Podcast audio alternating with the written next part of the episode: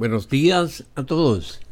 Les habla el Padre Tomás Martín Dili, misionero redentorista aquí en Filadelfia. Hoy es la fiesta de San Vicente de Paul y esta es la lectura del Santo Evangelio según San Lucas, capítulo 9.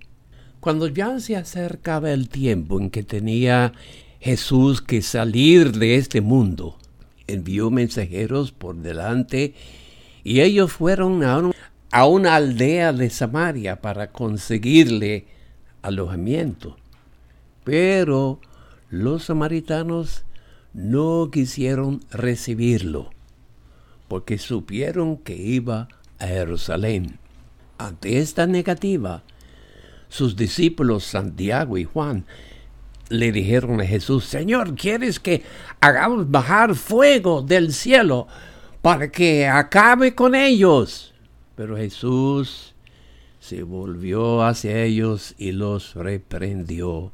Después se fueron a otra aldea. Palabra de Dios. Pues el santo de hoy fue, al igual que Jesús, no creía en la violencia ni condenar a nadie. Hoy, 27 de septiembre, es, como les dije, la fiesta de San Vicente de Paul, que fundó los llamados padres de la misión, o, o mejor dicho, vincentianos. En un tiempo de mucha pobreza en su pueblo nativo de Francia, había guerra y división Vicente animaba a Luisa Marillac a comenzar las llamadas hijas de la caridad, ya que ellas trabajaban en la calle con la gente más pobre. Vicente les había animado a poner esta frase en sus estatutos. Nuestros conventos serán las casas de los enfermos Nuestras capillas serán la iglesia del pueblo y nuestro hogar será las calles de los pueblos donde viven los pobres.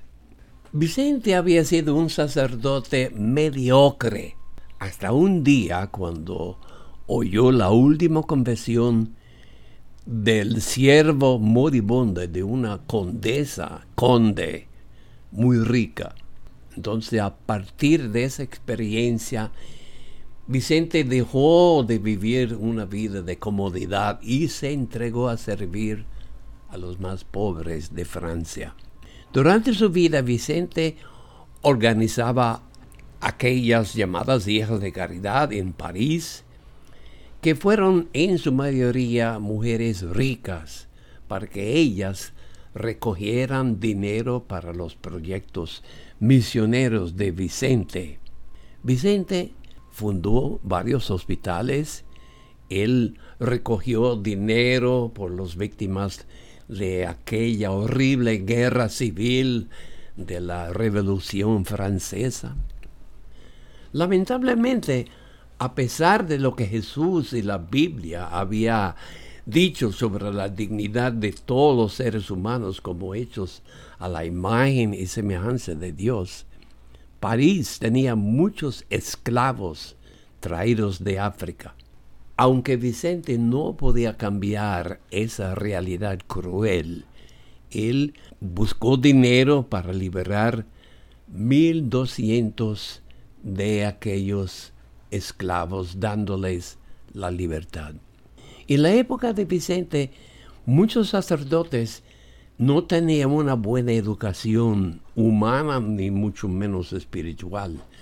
Así que Vicente daba retiros a los sacerdotes para hacerles más educados, más santos. Vicente fue una persona clave en crear un sistema de seminarios para la preparación digna y santa de los sacerdotes.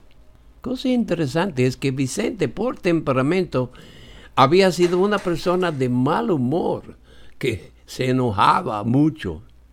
Pero, como él mismo nos dice, por la gracia de Dios él había dejado de ser la persona repugnante y dura de antes.